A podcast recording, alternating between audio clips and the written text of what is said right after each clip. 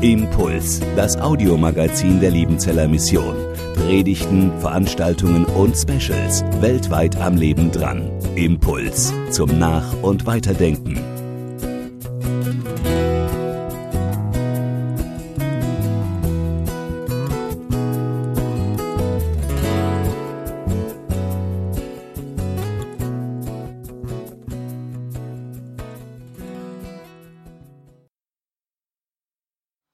Geht ein Licht auf.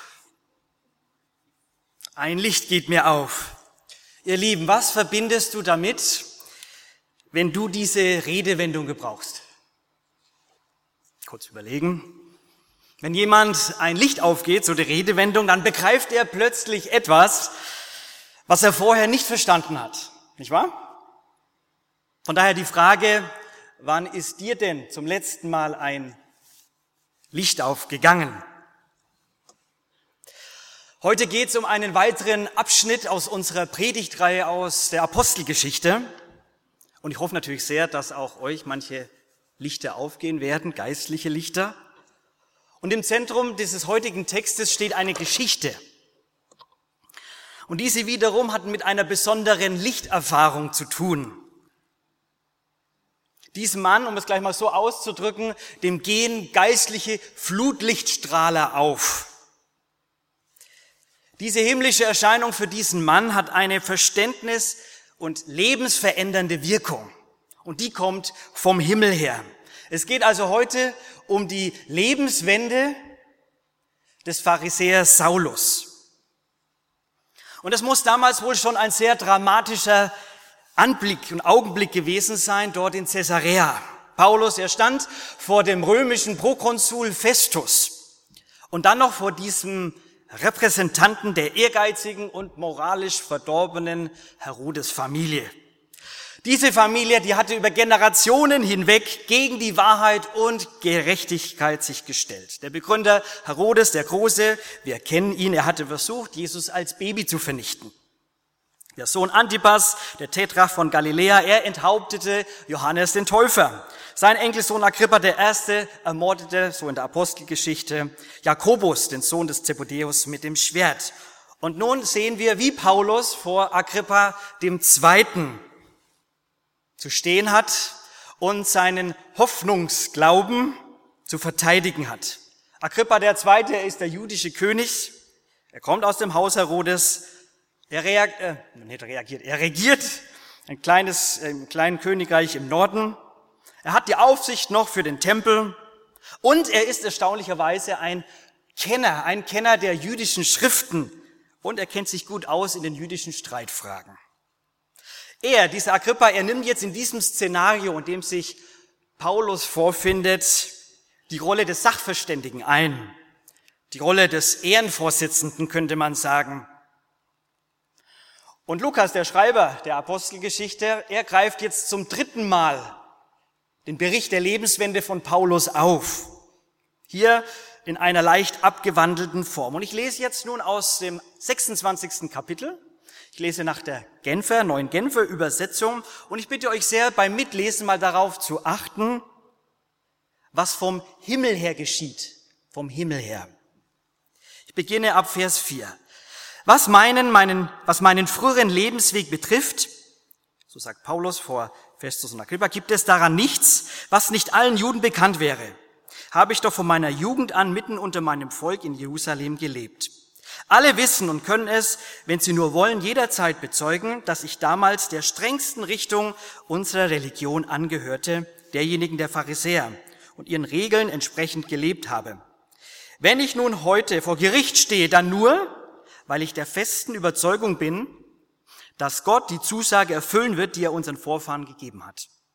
Unser ganzes zwölfstämmiges Volk dient Gott unablässig bei Tag und bei Nacht in der Hoffnung, die Erfüllung dieser Zusage zu erleben. Und jetzt, Majestät, werde ich wegen dieser Hoffnung angeklagt. Und das ausgerechnet von Juden. Warum fällt es euch Juden so schwer zu glauben, dass Gott Tote auferweckt? Zunächst allerdings war ich, auch ich der Meinung, ich müsste den Glauben an diesen Jesus von Nazareth mit allen Mitteln bekämpfen. Das habe ich dann auch getan. ausgestattet mit den nötigen Vollmachten von Seiten der führenden Priester, brachte ich in Jerusalem zahlreiche Christen ins Gefängnis. Und wenn sie zum Tod verurteilt wurden, stimmte ich ihrer Hinrichtung zu. In sämtlichen Synagogen der Stadt habe ich viele Male versucht, die Christen durch Strafmaßnahmen dazu zu zwingen, Jesus zu verfluchen. Ich war so wild entschlossen, diese Bewegung auszurotten, dass ich ihre Anhänger sogar bis in die Städte außerhalb von Judäa verfolgte. In dieser Absicht reiste ich dann auch nach Damaskus. Ich hatte die Zustimmung der führenden Priester eingeholt und war mit entsprechenden Vollmachten ausgestattet. Unterwegs, Majestät, es war gegen Mittag, sah ich plötzlich vom Himmel her ein Licht aufleuchten. Ein Licht, das heller war als die Sonne und das mich und meine Begleiter von allen Seiten umgab. Wir alle stürzten zu Boden und ich hörte eine Stimme auf Hebräisch zu mir sagen, Saul, Saul, warum verfolgst du mich? Du schlägst vergeblich gegen den Stock des Treibers aus. Herr, sagte ich, wer bist du? Der Herr antwortete, ich bin der, den du verfolgst, ich bin Jesus. Doch jetzt steh auf, denn ich bin dir erschienen, um dich zu meinem Diener und Zeugen zu machen. Bezeuge den Menschen, dass du mich heute gesehen hast, und bezeuge es ihnen, wenn ich dir wieder erscheine. Ich sende dich sowohl zum jüdischen Volk als auch zu den Nichtjuden. Und vor allem und vor allen ihren Angriffen werde ich dich schützen. Öffne ihnen die Augen, damit sie umkehren und sich von der Finsternis zum Licht wenden und von der Macht des Satans zu Gott. Dann werden ihnen ihre Sünden vergeben und sie werden zusammen mit allen anderen, die durch den Glauben an mich zu Gottes heiligem Volk gehören, ein ewiges Erbe erhalten. Angesichts dieser Erscheinung vom Himmel, König Agrippa, gab es für mich nur eins.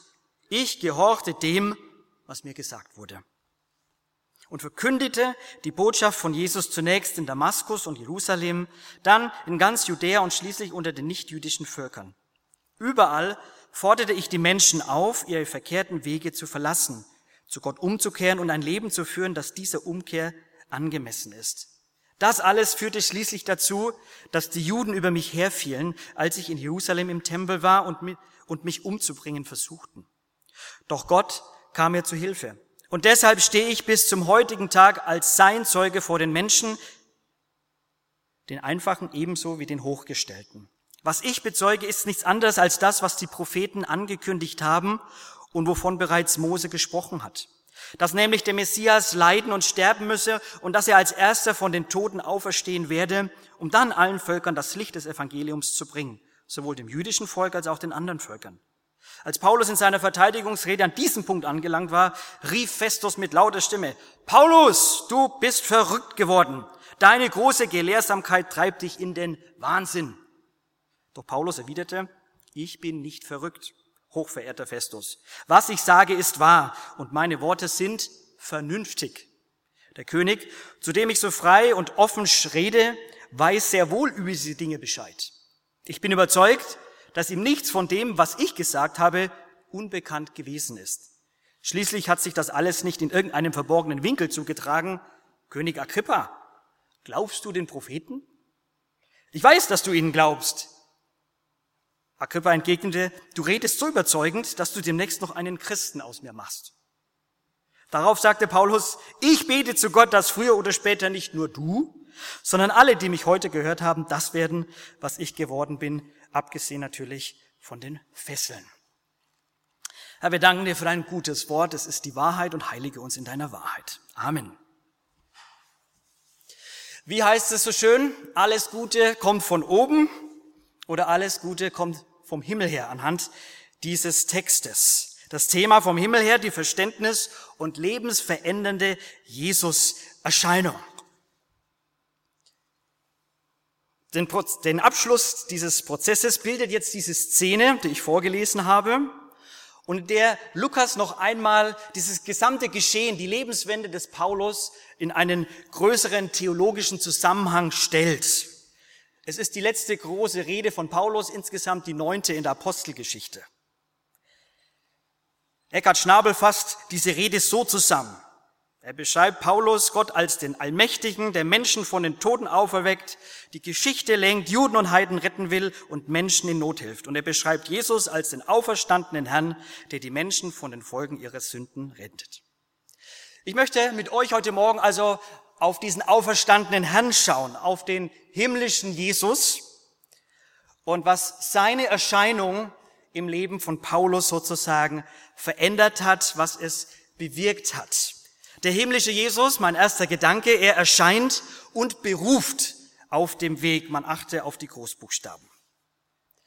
Wenn Paulus in seinen Briefen später über dieses Erlebnis schreibt, dann spricht er von seiner Bekehrung als ein Sehen des Herrn. Oder im 15. Auferstehungskapitel in der, im Korintherbrief schreibt er von der Erscheinung des Auferstandenen. Für ihn ist diese Lebenswende ein Seeakt. Oder man könnte noch genauer sagen, sogar ein Offenbarungsakt, weil Gott sich ihm zeigt und offenbart.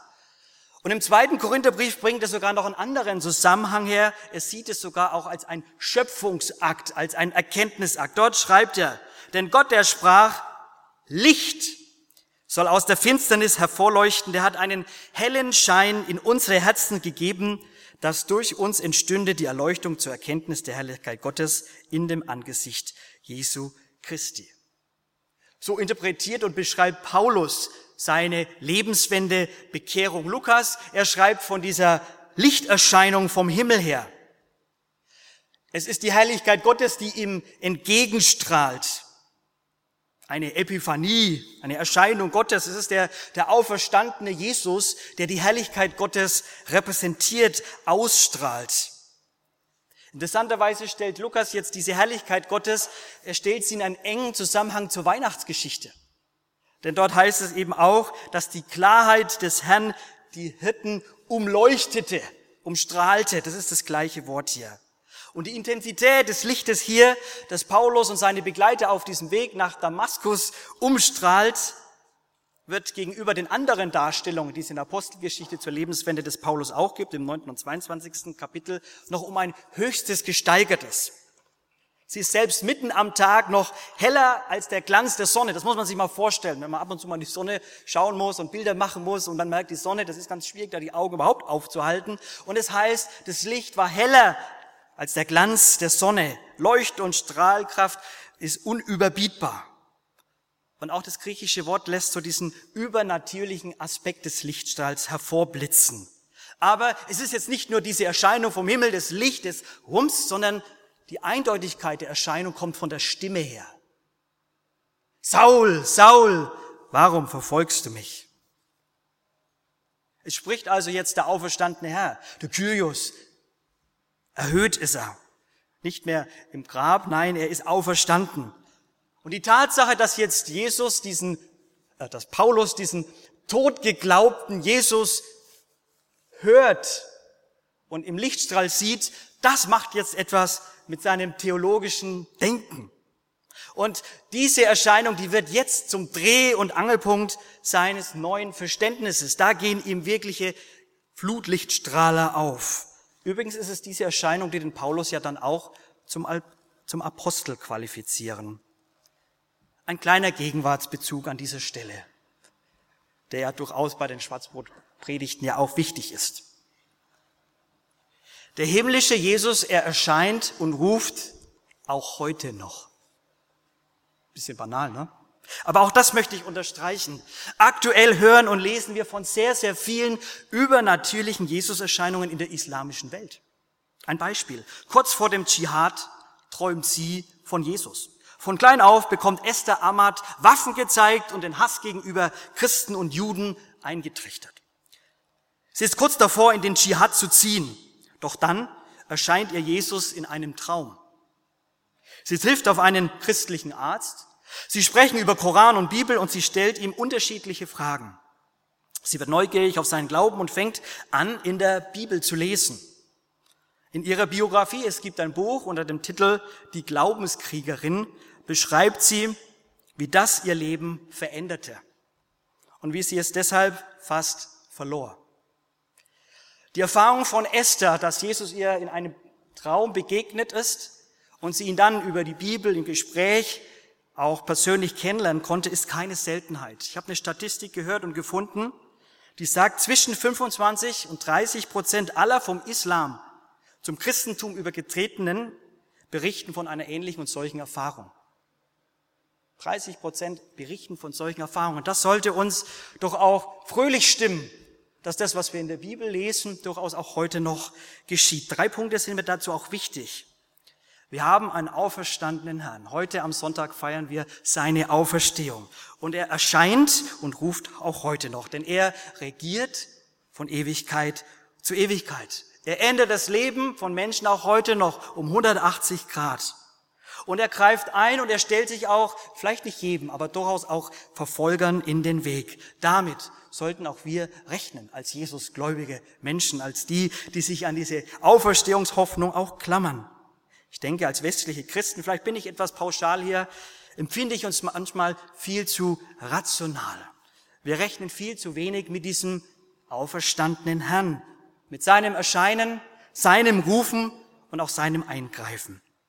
Ein zweites, ich möchte aber auch hier unterstreichen, bei aller Jesus-Begegnung und bei allen Glaubenserfahrungen, ob sie jetzt übernatürlich sind oder nicht, ob ein Traum und so weiter oder nicht. Diese Dinge haben letztlich immer auch nur eine gewisse Hinweisfunktion. Die brauchen einen Interpretationsrahmen. Sonst besteht immer die Gefahr, dass man die Dinge vage subjektiv deutet und irgendwie ins Spekulative abdriftet. Für viele Muslime ist es eben nicht nur die Erscheinung im Traum, wer da kommt, sondern es ist der Bezug dann eben auch zum Wort, zur Schrift, wo sich ihnen dann ah, Jesus offenbart und der sie dann zum Glauben durchbringen lässt. Und das sind wir dann wieder ganz auf der biblischen Spur. Denn der Glaube kommt ja aus der Predigt, aus dem Wort, aus dem gehörten Wort.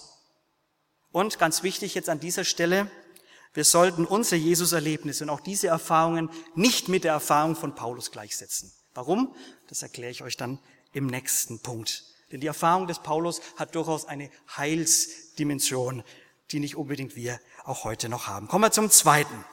Der himmlische Jesus, ja, er lässt Lichter aufgehen. Was nun? Lässt ein neues Schriftverständnis Licht aufgehen.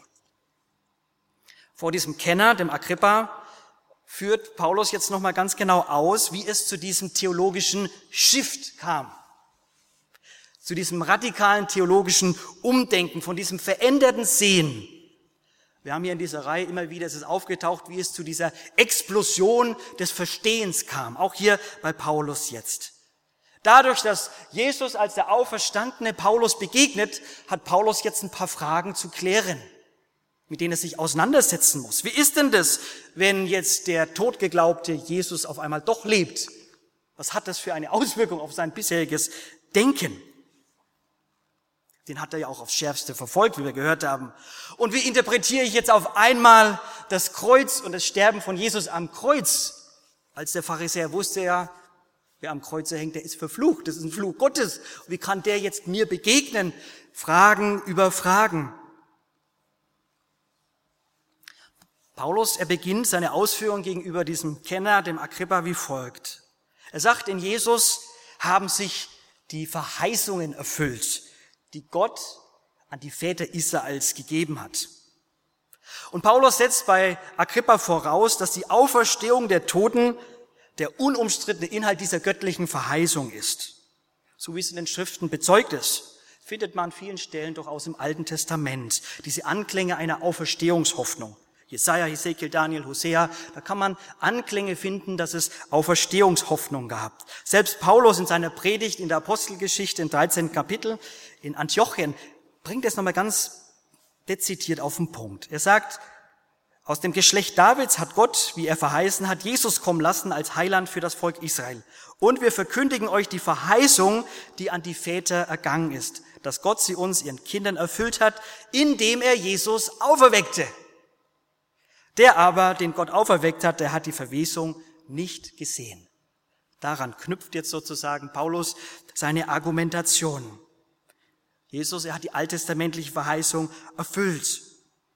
Und während die Auferstehung vorher für Paulus der Inbegriff der Hoffnung auf die endzeitliche Offenbarung von Gottes Schöpfermacht für die Gerechten war, ist jetzt auf einmal eine neue Dimension, ein neues Licht bei ihm mit dabei.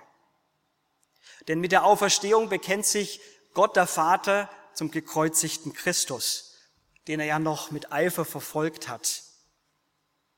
Das macht Paulus wiederum auch zu einem Art Gottlosen, weil er sich gegen den Heilsplan Gottes gewandt hat. Und trotzdem, und das ist der Gnadenakt in diesem Ganzen, wird Paulus von Gott nicht bestraft, nicht verurteilt.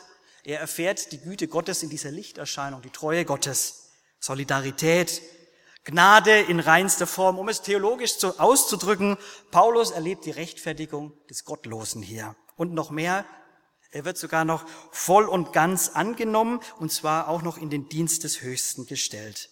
Für Paulus war klar, gemäß der Tora ist der Gekreuzigte verflucht. Und mit der Auferstehung beweist Gott, dass Jesus der Messias ist, der eben stellvertretend für uns den Fluch Gottes auf sich genommen hat und uns losgekauft hat vom Fluch des Gesetzes. Das ist sozusagen die Schrift, das schriftgebundene Erkenntnislicht, das dem Paulus aufgeht. Das gipfelt darin, dass der Messias leiden musste und auferstehen musste. Und das war auch das Prinzip, das haben wir in der Reihe auch schon immer wieder gehört, das sogar selbst Jesus den Emmaus-Jüngern erklärt hatte. Musste nicht Christus das alles erleiden? Musste er nicht diesen Weg gehen? Und für Paulus war es jetzt im Text, sagt er, Gottes Hilfe, die es ihm ermöglicht haben, die alten Schriften, die Propheten und Mose neu zu verstehen.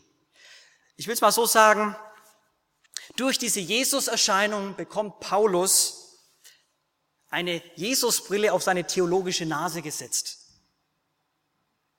Und die verändert radikal sein Denken und vor allem sein Verständnis zur Schrift. Die wird nämlich dann völlig neu interpretiert. Ein neues Schriftverständnis kommt zutage. Die Schrift erschließt sich ihm neu.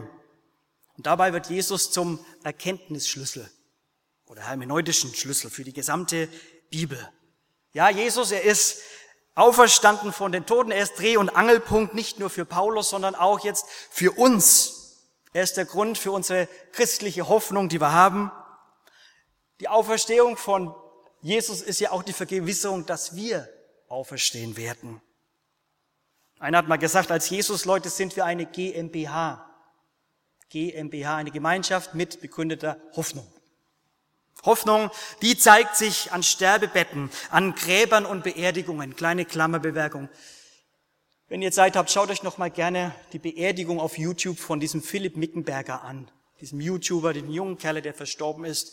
Wer ein Zeugnis der Hoffnung von Jesus Christus haben möchte, schaue sich diese Beerdigung an. Sie strahlt nur so von dem, dass Jesus lebt, dass er den Tod besiegt hat. Phänomenal wie das zum Ausdruck kommt bei Freunden, Familien, die auch hier einen Beitrag leisten. Ja, diese Hoffnung, sie zeigt sich aber auch angesichts von Corona und Flutkatastrophen.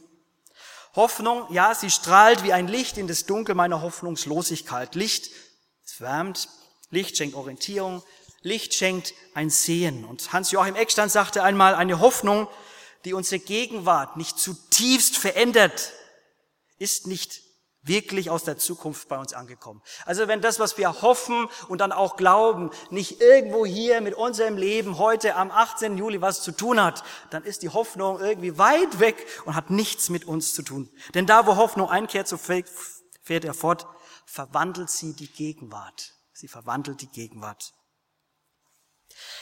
Auf den auferstandenen Jesus zu glauben, auch heute, und diese Auferstehungshoffnung zu haben, ist nichts Wahnsinniges. Das bringt auch Paulus dem Agrippa am Schluss noch zum Ausdruck. Es ist kein Irrsinn, keine Wahnvorstellung. Im Gegenteil, weil die Jesus-Sache wahr und vernünftig ist. Darum können wir einladen, darum können wir glauben. Und das tun auch unsere Mitarbeiterinnen und Mitarbeiter weltweit. Aus tiefster Überzeugung. Bei Hoffnungsfesten, in der vergangenen Woche oder noch in vielen anderen Wochen, die kommen werden oder bei dem missionarischen Einsatz in Öhringen der vergangenen Woche. Bei allem basiert unsere Glaubenshoffnung nicht auf irgendwelchen vagen Gefühlen, nein, sondern eben, und da betone ich es nochmal, auf der Schriftauslegung, der Schrifterschließung, die selbst auf Jesus zurückgeht. Ich denke, wir sollten deswegen als Christen besonders darauf achten, dass wir uns die Bibel nicht aus der Hand nehmen lassen dass wir uns die Bibel nicht aus der Hand nehmen lassen. Ein dritter und vorletzter Gedanke. Der himmlische Jesus lässt nicht nur ein neues Schriftverständnis Licht aufgehen, er beauftragt auch zum weltweiten Zeugendienst. Streng genommen, wenn man sich den Text anschaut, dann handelt es sich hier bei Paulus nicht unbedingt stringent um eine Bekehrungsgeschichte. So wie wir die oft verstehen. Da gibt's die Evangeliumsverkündigung, die Erklärung dazu, dann irgendwie das evangelistische Wort, die Zuspitzung, dann die Einladung und dann noch womöglich der evangelistische Aufruf, so, kommt zum Kreuz. Bei Paulus finden wir das nicht. Hier steht nicht Paulus und sein Wille und seine Entscheidung im Mittelpunkt. Die Initiative kommt vom Himmel, vom Himmel her. Nicht Paulus hat sich für Jesus entschieden, sondern Jesus hat sich für Paulus entschieden. Es ist Jesus, der Paulus in den Weg tritt und der, der mit seinem blinden Hass gegenüber den Christen letztlich auf dem Boden der Tatsachen landet. Ja, in Anlehnung an ein geläufiges Sprichwort von Euripides wird Paulus klar gemacht, dass er sich der Macht Gottes und seines Messias so wenig widersetzen kann, wie ein Zugtier dem Stachelstock seines Treibers. Ja, der Lebenswandel von Paulus ist kein Willens- und Entscheidungsakt, sondern nochmals ein Offenbarungs- und ein reiner Gnadenakt Gottes vom Himmel her. Deswegen nicht nur Bekehrungsgeschichte, sondern Berufungsgeschichte. Denn an die Bekehrung koppelt sich eine Beauftragung, eine Erwählung. Und das wird mit der Formulierung, stell dich auf deine Beine angedeutet. Denn das finden wir schon bei Hesekiel, bei der Prophetenberufung. Stell dich hin, ich habe dir was zu sagen. Es kommt eine Berufung. Das ist im Anklang auch bei Paulus geschehen. Und die, dieses Auftragswort von Jesus an Paulus ist klitzeklar. Denn ich bin dir erschienen, um dich zu meinem Diener und Zeugen zu machen. Daher Zeugendienst. Bezeuge den Menschen, dass du mich heute gesehen hast. Mach das. Interessant ist jetzt hier in dieser dritten Überlieferung dieser, des Lebenswandels tritt hier nicht Ananias in Erscheinung. Bei Kapitel 9 und 22 ist es immer noch Hananias, der diese Botschaft dem Paulus überbringt. Hier ist es Jesus direkt. Und dieses Dienen und Zeuge sein, dass diese Kombination dieser Wörter bringt ein Stück weit zum Ausdruck, dass es sich hier um eine auftragsabhängige Pflicht handelt, der der Paulus gar nicht ausweichen kann. Interessant ist dieser Auftrag, es ist ein Auftrag nicht nur irgendwie lokal, so hier für Liebenzell und so, nein, sondern es ist ein globaler Auftrag zu allen Menschen, zu allen Nationen, ein weltweiter Auftrag. Theologisch nochmal ausgedrückt könnte sagen, dieses Erleben, diese, diese Beauftragung ist die Geburtsstunde der Heidenmission. Er, der Paulus, erfährt die Beauftragung zur Heidenmission. Und interessanterweise sieht sich Paulus jetzt im Lichte des Gottesknechtes aus Jesaja. Das Werk des Gottesknechtes, das in den Jesaja-Liedern zum immer wieder vorkommt. Dort wird beschrieben, dass dieser Gottesknecht das Licht des Evangeliums, der guten Nachricht, eben den Heiden bringt. Dass da das Licht aufleuchtet und in diesem Licht sieht sich nun Paulus. Mit diesem Licht identifiziert er sich. Deswegen ist diese, dieses Erleben heilsgeschichtlich doch nochmal etwas anderes, wie wenn wir heute Jesus begegnen. Und trotzdem sind wir von diesem weltweiten Zeugendienst nicht ausgenommen. Wir können nicht sagen, das ist die Sache von ein paar Experten, vielleicht von ein paar Missionaren, die da eine besondere Berufung haben. Nein, wir sind alle zum Zeugendienst berufen. Denn Jesus sagt, wir sind das Salz der Welt, wir sind das Licht der Welt. Und schon im ersten Kapitel in der Apostelgeschichte, wir sind seine Zeugen bis ans Ende der Welt. Und dafür brennt, ja, brennt unser Herz, gerade auch als Liebenzeller Mission, als Missionswerk, auch mir ganz persönlich dass wir Zeugen sind und bleiben für Jesus. Und ich frage mich ganz persönlich immer wieder, wie sieht dieses Zeugensein heute aus? Wie machen wir das? Paulus, er konnte ja bei Agrippa bei, auf, auf Schriften zurückgreifen und da verweisen, da gab es ein Verständnis, Anknüpfungspunkte. Heute frage ich mich so oft, wo knüpfen wir hier an? Wenn ich mit jemandem, zu meinem Nachbarn mit der Bibel komme, da ist er im ersten Moment erstmal, das ist ihm fremd in der Regel, je nachdem er es vom sozialisiert. Wie machen wir das im 21. Jahrhundert? Wenn der geistliche Grundwasserspiegel und biblische Level sehr tief ist? Wo setzen wir an? Wie kommt das Evangelium zum Leuchten und entfaltet seine Strahlkraft, seine Dynamis und Kraft? Und wie sieht dieses Jesus-Bezeugen ganz konkret aus? An der Stelle könnte man ganze Seminare drüber halten, vielleicht ein kleiner Ansatzpunkt. Und es soll dem vorher Gesagten jetzt nicht widersprechen. Aber es hat, glaube ich, meines Erachtens etwas. Ein bekannter Apologet hatte mal gesagt zum Thema Zeuge sein, die Menschen von heute, sie hören mit ihren Augen. Die Menschen von heute hören mit ihren Augen zu und sie denken mit ihren Gefühlen und müssen das Evangelium durch das Leben der Gläubigen vermittelt sehen.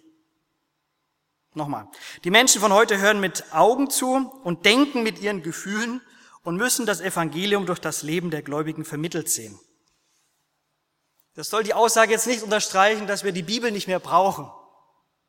Und trotzdem ist es wichtig, und so möchte ich es mal ausdrücken, die Bibel, die unsere Menschen, unsere Nachbarn, unsere Arbeitskollegen lesen, ist zunächst einmal die Bibel deines eigenen Lebens. Das, was du da ausstrahlst, vermittelst und so weiter. Und in der Hoffnung, dass über unser Leben wir Menschen dann auch an die Schrift heranführen können und sie zum Glauben an Jesus kommen.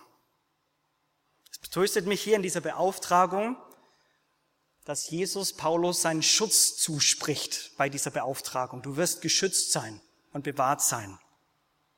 Das ist übrigens auch die Zusage im Missionsbefehl, Matthäus 28, dass am Schluss das Mitsein Jesu, der Schutz Jesu uns zugesprochen ist. Von daher sehen wir da auch nochmal einen besonderen Anklang an die Beauftragung. Ein letzter Gedanke. Der himmlische Jesus, was will er noch?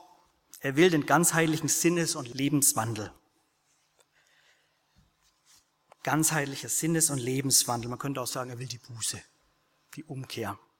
Ziel und Folge des missionarischen Zeugendienstes ist es, dass Juden und Heiden die Augen geöffnet werden, dass ihnen geistliche Lichter aufgehen, dass sie sich Jesus zuwenden, sich von der Finsternis abwenden, der Gottlosigkeit abwenden, dem Machtbereich des Satans abwenden und dass sie zu Gottes Familie hinzukommen, zu Gottes Volk gezählt werden, dass ihnen vergeben wird.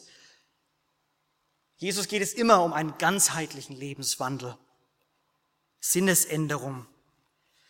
Das wusste wirklich auch Paulus, indem er das dem Agrippa nochmal sagte. Angesichts dieser Erscheinung vom Himmel gab es für mich nur eins. Ich gehorchte dem, was mir gesagt worden war und verkündete die Botschaft von Jesus. Überall forderte ich die Menschen auf, ihre verkehrten Wege zu verlassen, zu Gott umzukehren und ein Leben zu führen, das dieser Umkehr angemessen ist.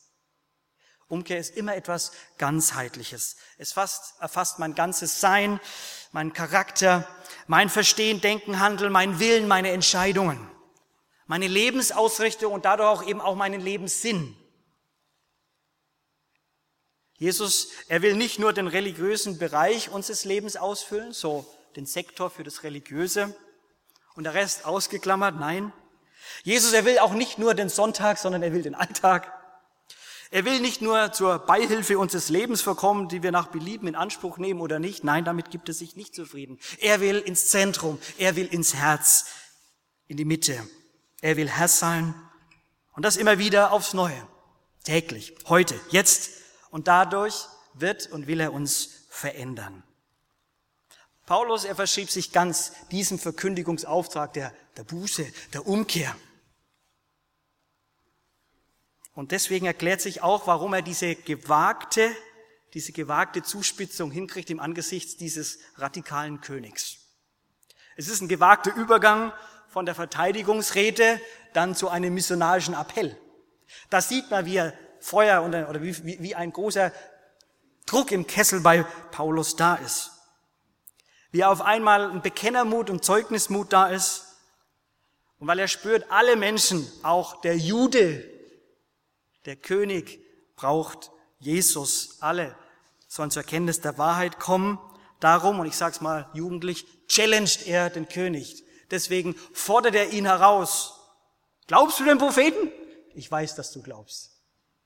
Ja, er setzt an, er weiß, da ist was da. Und da setzt er jetzt an, mutig und kühn. Mir gefällt es und mich inspiriert die Praxis der, Frühchrist, der frühchristlichen Verkündiger sehr bei ihrer Verkündigung, wie sie es immer wieder geschafft haben, es zuzuspitzen.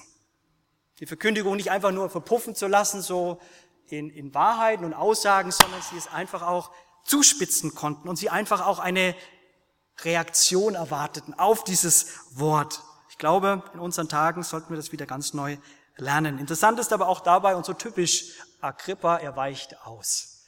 Ironisch, unverbindlich, auf einmal wird's ihm zu heiß. Paulus, er bleibt aber auch da sehr stilvoll, ein geistlicher Gentleman. Er sagt, früher oder später wünsche ich mir, dass nicht nur du, sondern eben alle, die das hier jetzt gehört haben, zum Glauben an Jesus, den gekreuzigten und auferstandenen Retter kommen. Für Paulus ist klar, und es hilft auch uns, Gott selbst sorgt dafür, dass das christliche Zeugnis zum Ziel des Glaubens kommt. Paulus baut keinen Bekehrungsdruck auf. Er setzt keinen geistlichen Hebel jetzt hier in irgendeiner Weise an. Nein, das Bezeugen hat immer auch seine Grenzen und es respektiert den anderen. Es entzieht sich jeder menschlichen Einflussmöglichkeit, sodass um dieses Geschehen letztlich nur gebetet werden kann und soll. Und auch hier zeigt sich wieder das Entscheidende.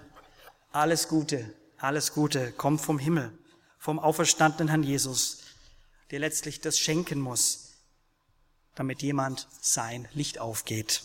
Bete doch bitte mit. Amen. Impuls ist eine Produktion der Liebenzeller Mission. Haben Sie Fragen? Würden Sie gerne mehr wissen? Ausführliche Informationen und Kontaktadressen finden Sie im Internet unter www.liebenzell.org. Die Liebenzeller Mission produziert ebenfalls das Fernsehmagazin Weltweit am Leben dran. Informationen zur Sendung und zum Empfang gibt es unter www.weltweit-magazin.de.